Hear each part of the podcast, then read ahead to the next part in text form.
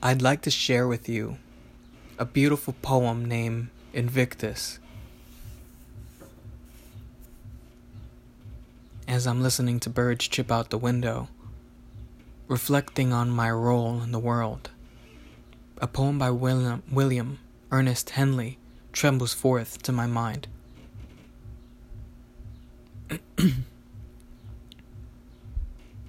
Out of the night that covers me, black as the pit from pole to pole, I thank whatever gods may be for my unconquerable soul. In the fell clutch of circumstance, I have not winced nor cried aloud. Under the bludgeonings of chance, my head is bloody, but I'm bowed.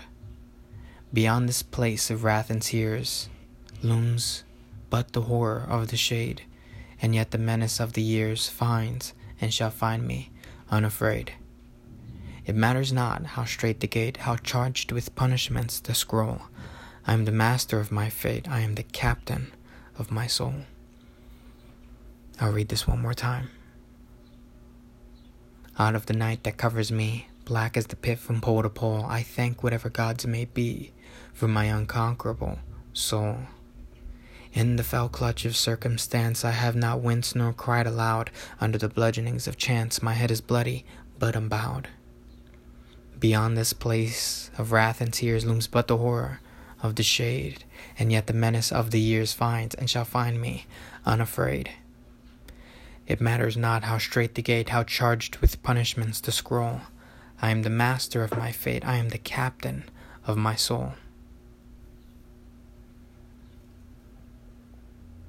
I love this poem.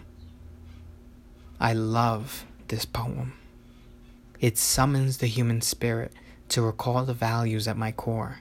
Invictus, meaning unconquerable or undefeated in Latin, was a poem written while Henley was in the hospital being treated for tuberculosis of the bone.